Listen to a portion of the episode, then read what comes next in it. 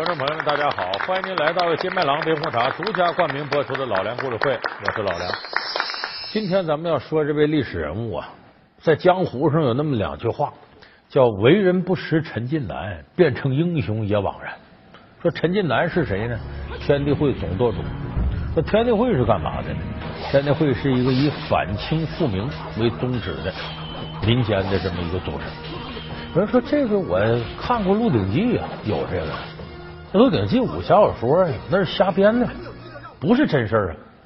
你这个系列不都说历史上真实人物吗？怎么冒出个陈近南？哎，这陈近南历史上实有其人，他的原型叫陈永华，确实和天地会有着非常密切的关系。咱们今天就说说历史上这个陈近南和《鹿鼎记》里有什么区别。他是金庸笔下英雄式的人物，他是《鹿鼎记》中韦小宝的师傅，他是天地会总舵主陈近南，一个能文能武的英雄，一个反清复明的义士，究竟因何而死？他究竟是虚构的故事人物，还是历史中确有其人？老梁故事会为您讲述：谁人不识陈近南？你看《鹿鼎记》里边呢，陈近南是个大英雄，文武全才，是里边的这个男主人公韦小宝的师傅。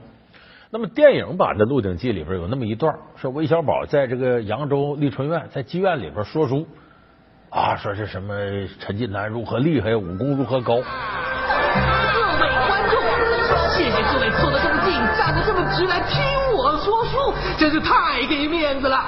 今天要说的人物就是天地会的总舵主陈近南。有所谓平生不见陈近南，变成英雄也枉然。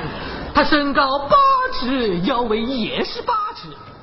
那么这个陈近南呢，在武侠小说里边，在《鹿鼎记》里头，他是为了映衬韦小宝，因为韦小宝这个人呢，在金庸的书里头比较另类，就他不是像这个萧峰啊那样的大英雄，也不是像郭靖那样的大侠，也不是像杨过那样很洒脱的这么一个这个青年才俊。韦小宝是个什么呢？吃喝嫖赌样样都沾，贪财好色。